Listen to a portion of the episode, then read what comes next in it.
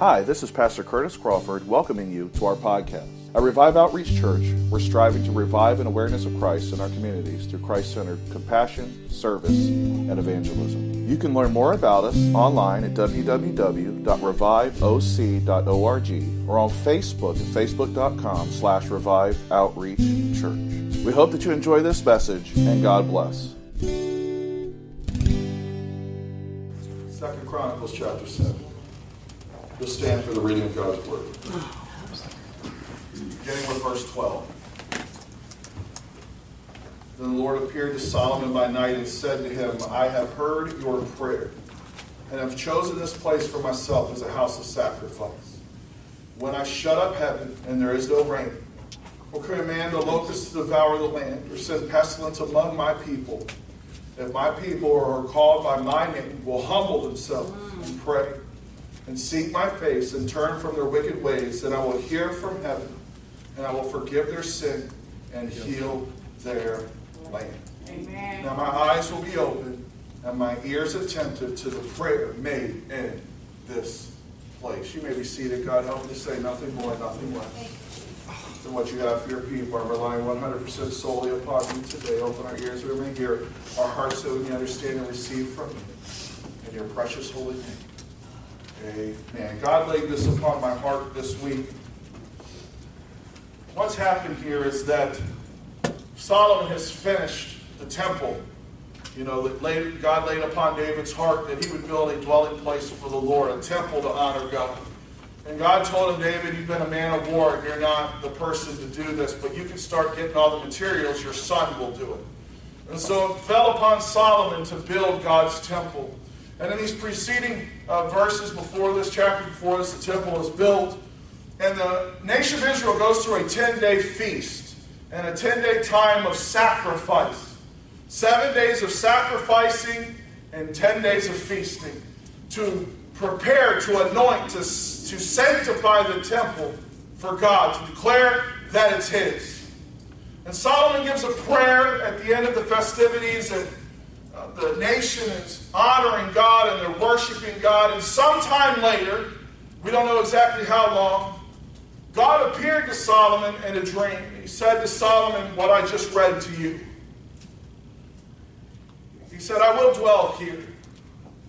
And then he said, When I send drought, and when I send famine, and when I send sickness, upon my people. If they will humble themselves and call upon my name, seek, pray, I will hear from heaven and I will answer their cry. Each one of us is the temple of the Holy Spirit. Paul tells us that. We're the tabernacle of the Holy Spirit. God doesn't dwell in buildings. In fact, He allowed His glory to be in that building, but it didn't contain Him. It was simply He allowed his presence to rest there. But what separates you and I from the temple is that God dwells inside of us. The Bible tells us the Holy Spirit indwells us. It is the seal. Paul wrote in Ephesians, it is the seal. The Holy Spirit being given to us is the seal that we belong to God. He lives inside of us. God dwells in us. And it makes you and I his resting place, his temple, his tabernacle. So instead of there being a physical place, that's why Jesus said there's coming a time where you can worship, don't won't worship them there, and you won't worship them here. The true worshipers will worship them in spirit and in truth. Why? Because the temple walks around with you. You and I are the temple. And the Holy Spirit dwells inside of us. We are the temple. There is no physical temple any longer. And when you look at this verses, God says, I'm going to dwell here. He put his glory, the Bible says his glory was there, and God dwells in you. But then he says here that when I shut up heaven and there is no rain, or command the locusts to devour the land, or send pestilence among, among my people. what that says is, is that he knew that there was coming a time when his people would rebel against him. Mm-hmm. In fact, they long lived up to this rebellion over and over again. There was coming a time when they would sin against him and they would reject him and they would disobey him. And when that time come, God would have to issue punishment. He would have to judge them. Why? Because God, He chastises those He loves. People of Israel was His chosen people. And so He said, when they rebel against me, this is what I'm going to do. I'm going to shut up heaven, and so there'll be no rain. There'll be famine. I'm going to send locusts to eat all their crops. Or I might send pestilence, sickness, and disease to destroy them, to punish them, to afflict them. See, many times in our lives, the problems that you and I have are because God's trying to get our attention. I told my brother once when I was talking to him, and he said, he, he said, just things keep going wrong, keep going wrong. No matter what I do, everything I've done my whole life has worked out this way or that way. He said, but now no matter what I do, I can't, I can't do things right. Nothing seems to work out. And I said, it's like sand in your pocket, right? It just kind of there and then it goes away. You keep putting it and refill it, but it just falls through. If you've ever been to the beach and you've got sand, it gets everywhere, but once it dries, it, it will just fall everywhere. It just falls off of you. It's like sand, and it just disappears in the wind. No matter what you do, no matter what you put, you and I put our hands to it, it isn't successful. Or we're having problems. No matter what we do in our marriage, we cannot find peace. We cannot find agreement. No matter what we do on our jobs, it just seems like we don't have favor anymore. It seems like it's stacked against us. Doesn't mean everything that comes against us is God's judgment. But many times God is trying to get our attention because we've allowed Him, we've replaced Him, right, uh, with ourselves or with other things. I don't know why God's laid this message on my heart again this week, but you'll have to bear with me. Maybe I'm just preaching to me. But we, he, he wants our attention. He's not hearing us because we have rejected Him. We're living in disobedience. We're living in sin. We've walked away from Him. And so He cannot hear us. Our nation right now is living in the turmoil that it's living in because we've stopped listening to God. Because we've stopped following after God. Because even though it's in our pledge and it's all in our money, we don't no longer trust in God. Wow. We don't trust in God. We don't believe this is one nation under God. The church is silent. We're quiet. We're anemic. We're spiritually weak. And the devil is running rampant. The enemy is destroying everything. It's punishment. It's the punishment for years and years and years of rejecting God. And the church is seeing it infiltrate them. We are compromising like we've never compromised before. The church is making allowances for things that we never would have made allowances before. I'm not talking about legalism, I'm just talking about God's Word. I'm not talking about saying you can't cut your hair or that you, you know, can't grow a beard or you can't wear makeup or you can't wear jewelry. That's not what I'm talking about. I'm talking about what God's Word says. We can no longer tolerate sin in our lives, in our homes, and in our churches. That's why God, because He loves, He cares, He doesn't want us to stay that way. And so he allows things to begin to unravel in our lives. And we fight and try to fix it ourselves because we want to fix it. We don't realize that it's unraveling. We don't realize that we're fighting this battle. We're not realizing that we cannot get ahead because at some point we've diverted our path from God. It keeps going wrong. Things just keep happening over and over again. And then sometimes uh, we'll even blame God like we had nothing to do with it. I rejected God, but I blame God because He let something bad happen. I'm too caught up in my own bitterness and self righteousness and self pity and selfishness and self centeredness to realize that it's a judgment of God. God's trying to get my attention. Right? He's giving me a little whooping. My mama, she believes spare the rod, spoil the child. Let me tell you. But when I did something wrong, she whooped me. And when I got too old to whoop, she smacked me in the face.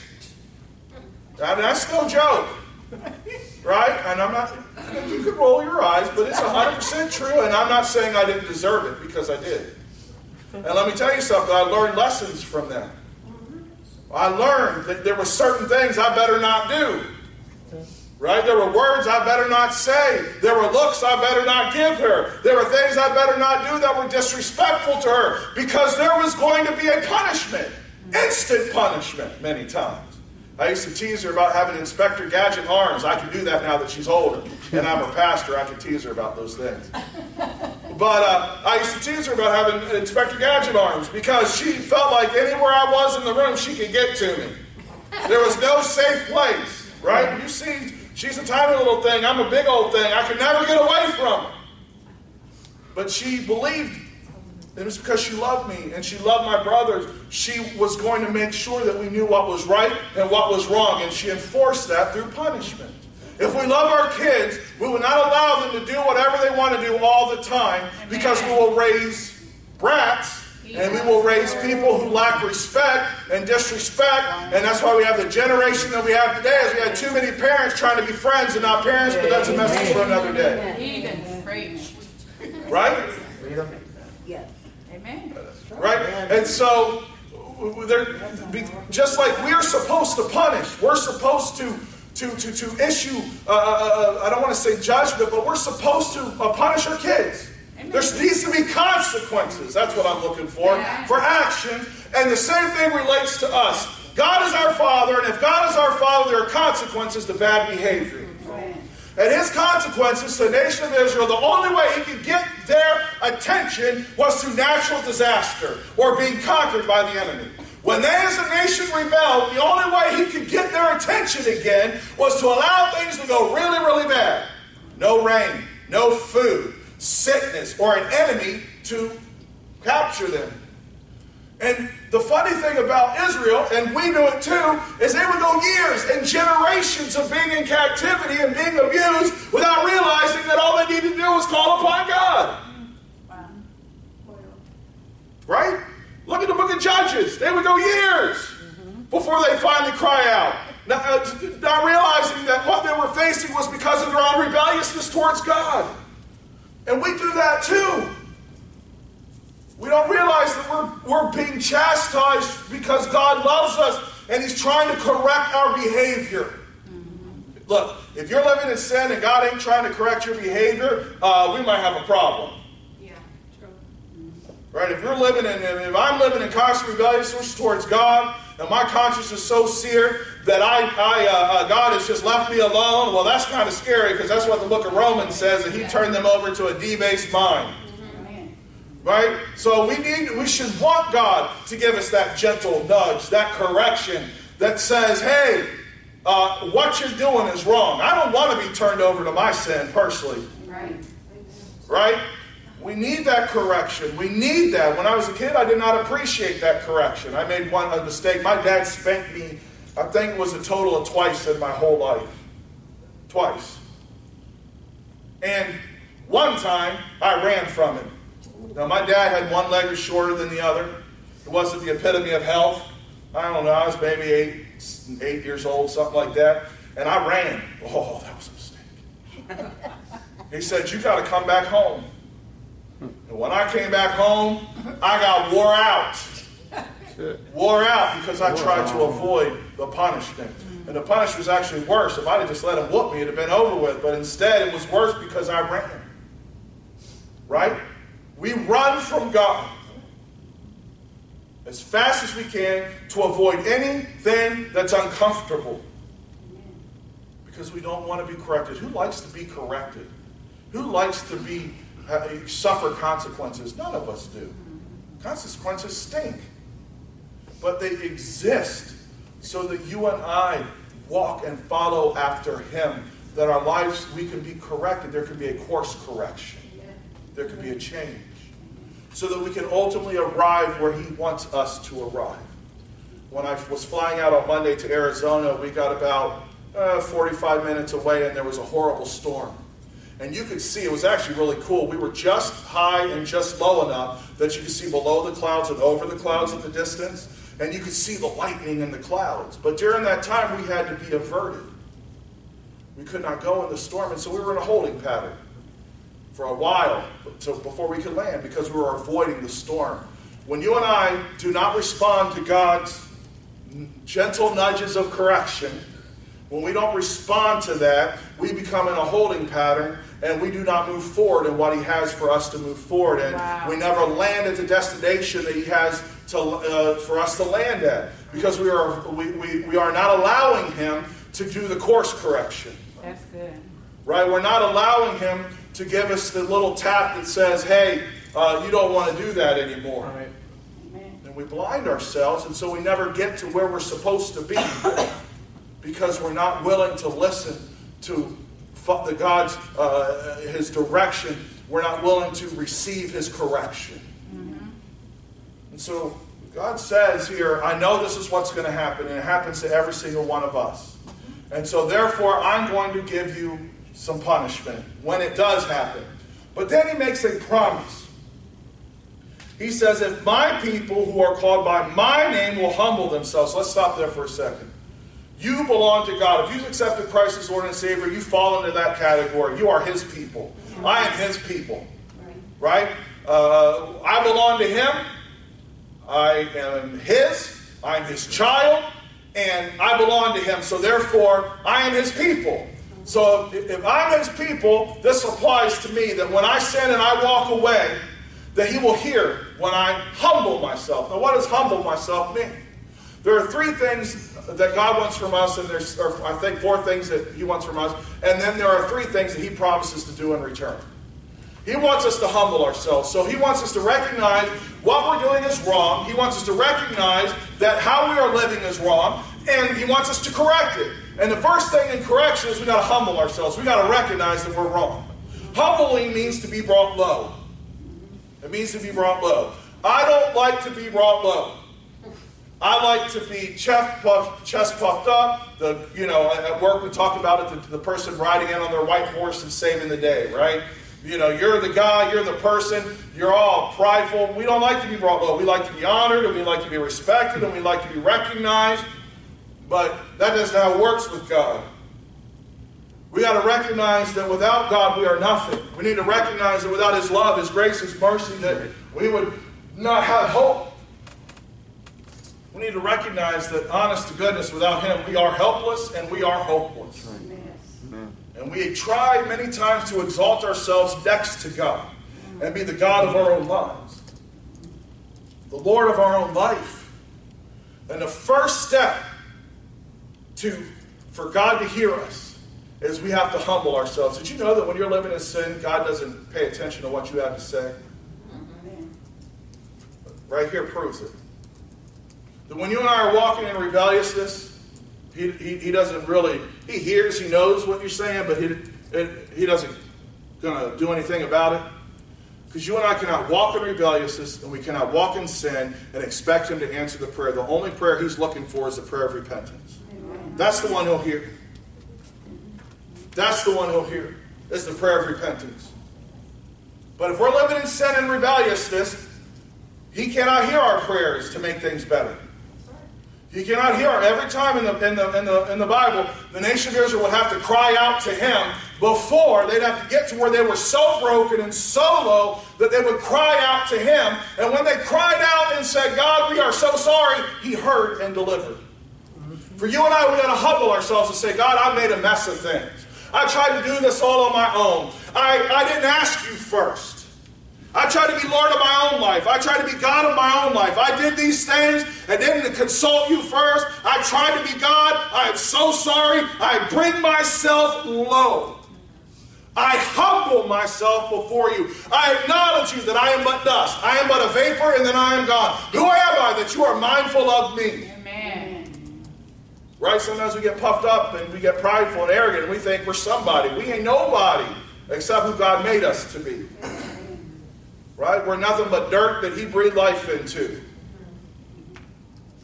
He makes us special. He gives us our value, not ourselves.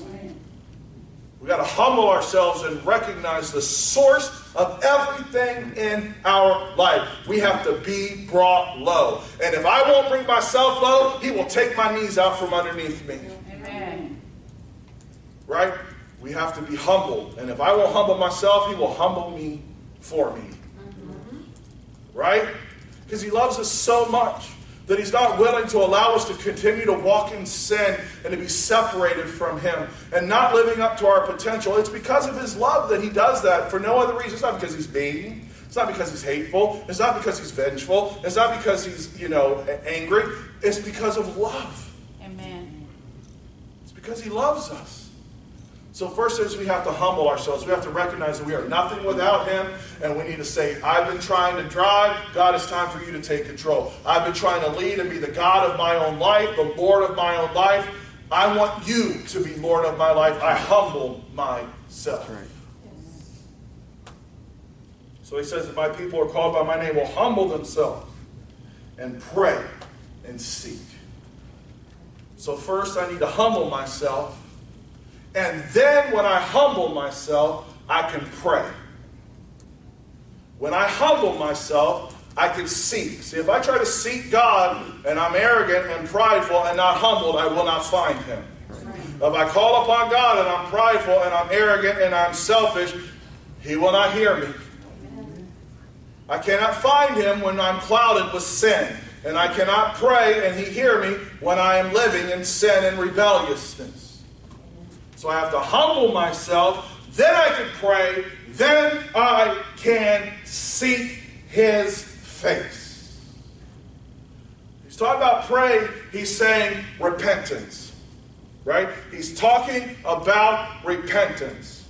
Pray, seek. Acknowledge that I am nothing without him, that I'm lost without him. I can be nothing without him. I have no hope. I have no peace. I have no joy. I can't fix this mess. I don't want to be the God of my own life anymore. I don't want to live in rebelliousness and sin anymore. It's not working out for me. I'm tired of this mess. I can't fix it. So I humble myself and then I pray and I seek. And the first thing that you and I need to say is, God, have mercy on me. Don't start with the laundry list of things for Him to fix. Start with, God, have mercy on me. See, that's the passcode. That's the secret, right? You hear it when you were a kid. I, we had forts, and you'd have to knock on the door and get the code to be able to get the ladder down to get let in, right? You had to have the secret code. Well, if you want God to hear from you when you've been living in sin, the secret code is God have mercy on me. Yeah. I am sorry. Amen. Forgive me. Right? Once you see it, once you see that, that, that God is the source of the pain that you're having because of your own rebelliousness and your own sin, then we have a responsibility. We humble ourselves, we confess, then we must turn from our wicked ways. Saying that you're sorry and being sorry are two different things. Amen. If I'm really sorry, I won't do it anymore. Amen.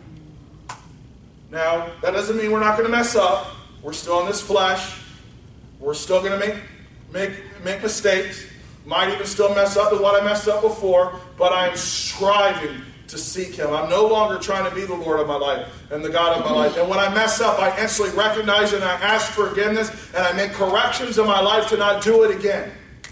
Right? I don't watch the shows that I used to watch. I don't watch the movies that I used to watch. I don't read the books that I used to read. I don't do the things that I used to do. I don't put myself in situations that cause that behavior that tempt me to be to do what I know is wrong.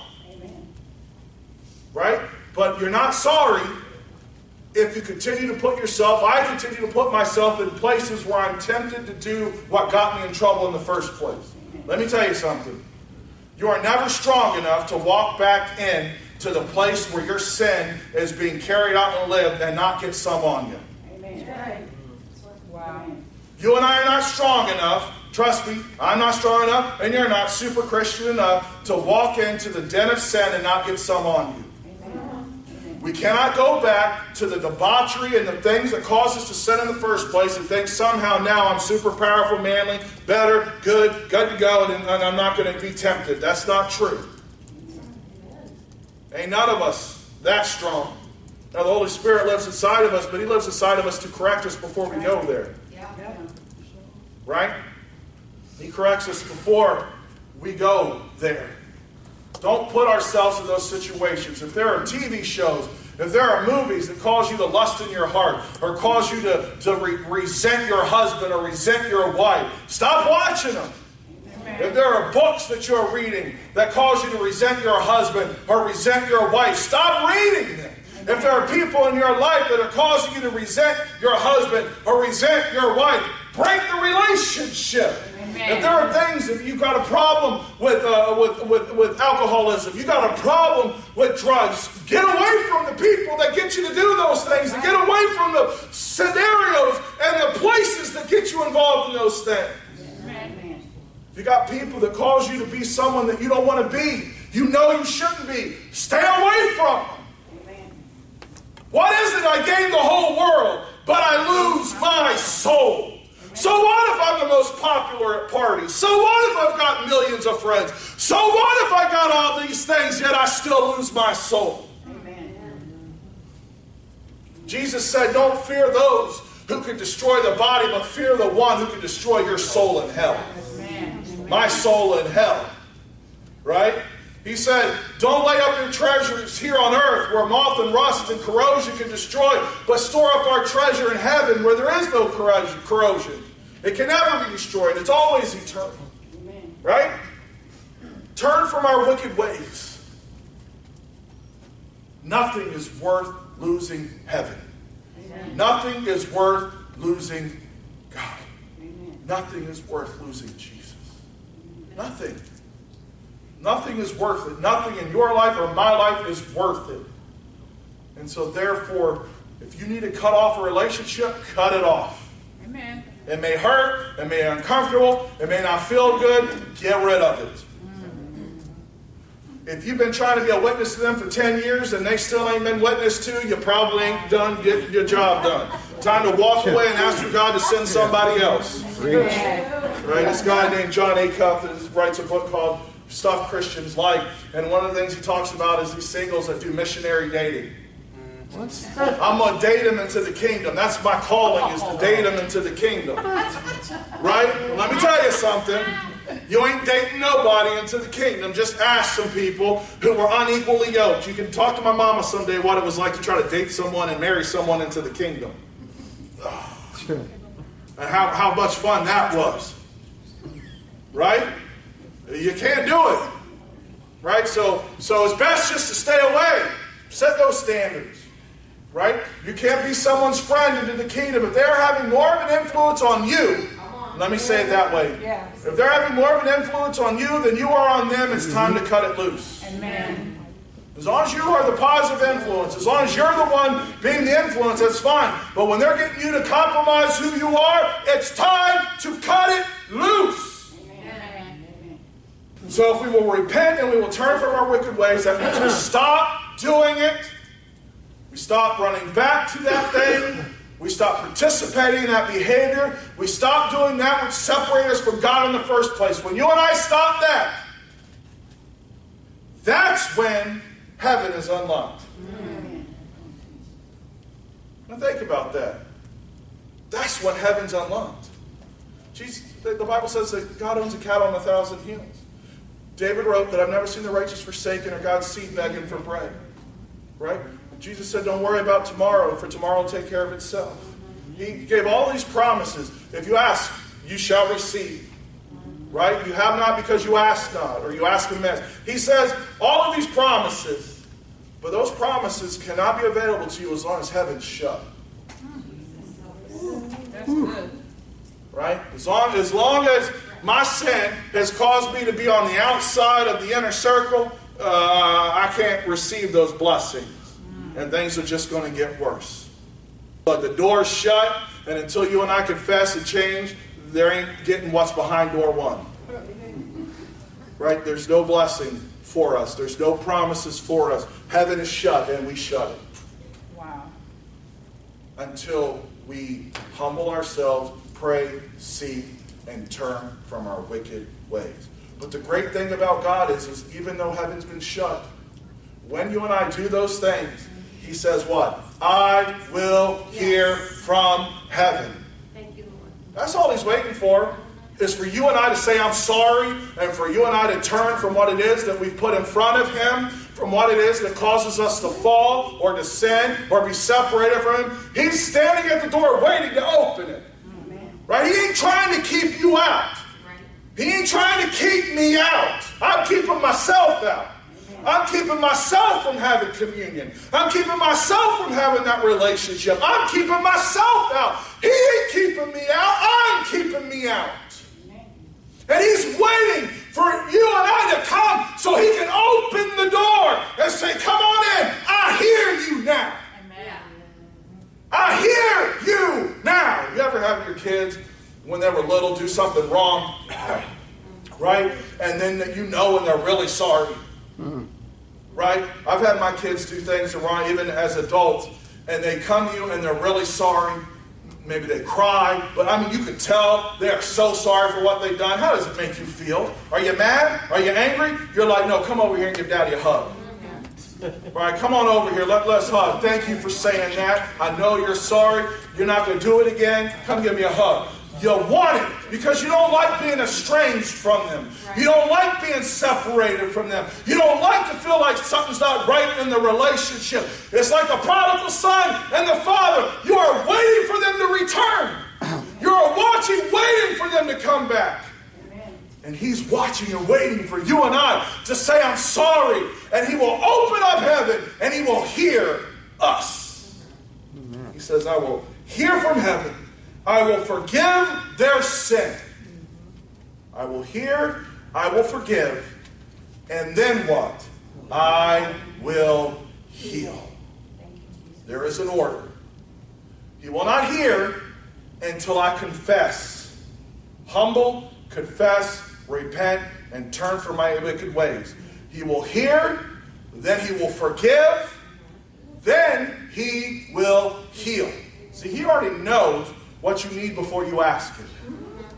In fact, contrary to popular belief, and I struggle with this myself, he wants to give you what you need. Well, he wants to give it to you. I think many times he wants to bless us. He wants to answer our prayer. He wants to deliver on that promise, but he can't because I'm holding him back. He's waiting on me to repent. He's waiting on me to, to do turn from my wicked ways. He wants to give us that good thing. What parent doesn't want to give their child a good surprise or a good thing? If you look at God like a parent, which he says that he is, he specifically says, What parent would give a rock to their child when they ask for bread or a serpent if they ask for something else? Right? He says, How much so will your Father give good things to those who ask, his children? He wants to give us good things. He's excited about that. He's not some cosmic killjoy throwing lightning bolts every time we make mistakes. He ain't sitting up there ready to zap us every time we mess up. It hurts his heart when you and I reject him and when you and I are rebellious. It hurts his heart like a loving father. And he doesn't want to be separated from you and he doesn't want to be separated from me. He wants to commune and know and spend time with you and I. He doesn't want to be separated so that when you and I confess and we repent and we turn, He wants to forgive. He's just waiting for you and I to ask. He wants to hear. He wants to forgive. He's just waiting. Amen. And when He does, He will heal. He will answer. Then all of a sudden, you'll have peace in your home, peace on your job, peace with your family, peace all of a sudden, all those things that no matter what happened, they were broken and you couldn't fix it, all of a sudden they start to fix themselves. He hears, He forgives, He heals. And He wants to. He doesn't have to be cajoled, prodded, begged, pleaded with. Simply wants to hear and see a heart that's truly contrite and sorry and humble. That's all he wants. We don't have to be like those guys did in the Bible with Baal and those people cutting themselves and all that nonsense. He doesn't need us, need that. He doesn't want that. He doesn't want you to make promises and resolutions to do better in the future before he'll forgive you. He just wants a contrite heart, humble before him. Thank you for listening to this message. We hope that you enjoyed it and were blessed by it. Each month, we have people from all over the world who listen to the messages made available. If you've been blessed by this ministry, would you consider making a donation of any amount to help support us as we continue to reach the lost for Christ? Donations can be made online at www.reviveoc.org or by check at Revive Outreach Church, 411 Chatham Heights Road, Suite 101, Fredericksburg, Virginia 22405. Thank you for your prayers and your continued support. May God richly bless you.